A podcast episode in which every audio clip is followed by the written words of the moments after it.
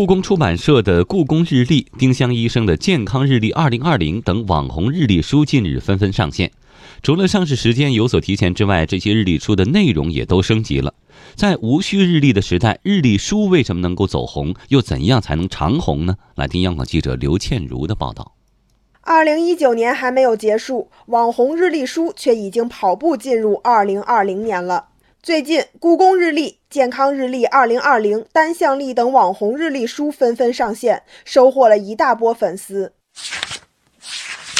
先来翻开二零二零年的故宫日历，相比于二零一九年版本，二零二零年的故宫日历可谓一本紫禁城建筑图册。二零二零年恰逢紫禁城建成六百周年，新版故宫日历除了在一月延续往年生效的风格之外，此后的十一个月都以紫禁城建筑布局为线索，绘就了一幅紫禁城六百年历史画卷。故宫出版社总编辑刘辉说，新版的故宫日历有多个版本，内容也更加丰富。根据不同读者的需要，我们做了青少版、老年版、中英文版、典藏版，甚至黄金版。在内容中包括紫禁城的照见历史、紫禁城的布局、结构以及功能，还有住在这里的人物和发生这里的历史故事。我们希望通过这样的一个讲述呢，让大家了解这座地上的天宫，了解这座城，爱上这座城。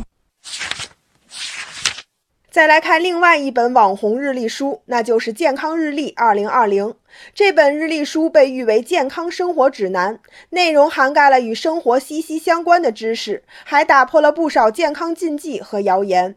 此外，凡是过去皆为序曲二零二零小林漫画日历、庚子年连环画绣像千人历、单向历等日历书也在内容上下足了功夫。其中，单向历在形式上有所突破创新，开启了个人定制服务。曾几何时，日历慢慢地远离了我们的生活，如今日历书热销，一度成为年轻人追捧的对象。与传统日历相比，如今的日历书更加注重审美价值，兼顾了功能性，强化了以内容性为主的特点。品牌专家、首席品牌官日志著者刘小武说，日历书的文化内涵日渐丰富，消费者购买日历书其实是一种文化消费。那日历走红，它肯定是一种这个粉丝经济的一种反应。那日历背后实际上它本身它有自己的一个巨大的一个 I P 内容属性，所以说它抓住了消费者的这种需求。很多网红日历其实它并不是真正买日历用日历了，它是把日历当成一本书，当成一种文化用品来消费、